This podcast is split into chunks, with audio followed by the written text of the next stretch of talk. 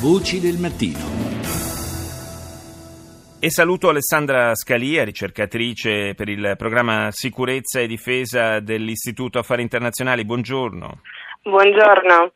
Passiamo dalla, eh, dalla, dalla, violenza sulle donne a un, una tutta, completamente diversa dimensione diciamo, del, dell'esperienza femminile, cioè il ruolo sì. che invece le donne hanno nelle missioni internazionali ed è un ruolo eh, che proprio da un punto di vista culturale si va facendo sempre più strategico, sempre più importante. Sì, mm, diciamo appunto che mm, da ricercatrice di, all'interno del programma Sicurezza e Difesa dello IAI in qualche modo trasversalmente questo ruolo l'abbiamo sempre un po' affrontato nell'ambito di, di, alcuni studi.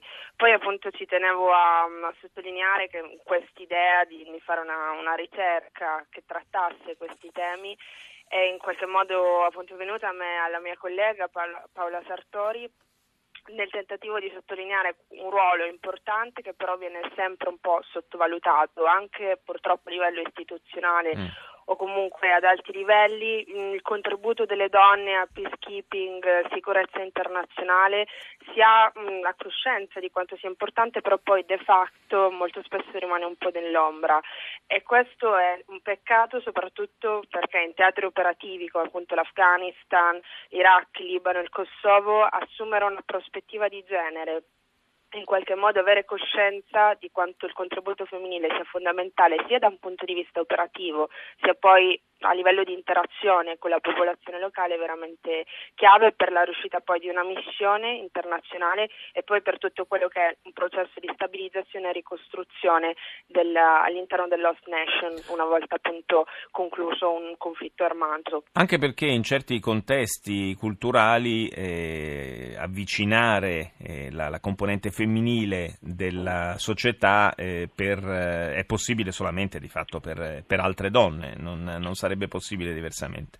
Esattamente, appunto nell'ambito della ricerca che io e Paola Sartori abbiamo condotto ad Erat quest'estate Ehm, abbiamo proprio anche avuto modo, in modo molto informale, parlando con alcuni membri delle forze di sicurezza afghane, di quanto sia fondamentale il contributo delle stesse poliziotte delle stesse militari locali nella conduzione ad esempio di task come perquisizione, controlli di sicurezza, sia ai checkpoints che presso strutture aeroportuali. Quindi anche queste task diciamo routinarie che vengono condotte dalle forze di sicurezza sul posto in Afghanistan, ma in tanti altri contesti operativi è necessario avere del personale femminile e molto spesso c'è una carenza anche di personale e questo bisogna dire avviene anche fra le forze armate comunque europee, non soltanto in questi contesti. Quindi è importante capitalizzare sia a livello interno, quindi facendo anche noi un'autocritica su quello che possiamo ancora fare, sia poi dal punto di vista della, della situazione operativa sul posto e della popolazione popolazione locale,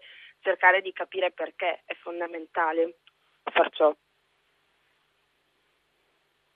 Lavorare sulla componente femminile socie- delle società in cui operano queste, eh, queste missioni internazionali, queste missioni di pace, è eh, fondamentale anche poi per, per, costruirla la pace, perché non si può, eh, non si può fare altrimenti, direi, no? è, un, è, una leva importante sulla, sulla quale agire. L'esperienza eh, proprio che deriva da, eh, dalla missione lunga in Afghanistan qual è da questo punto di vista?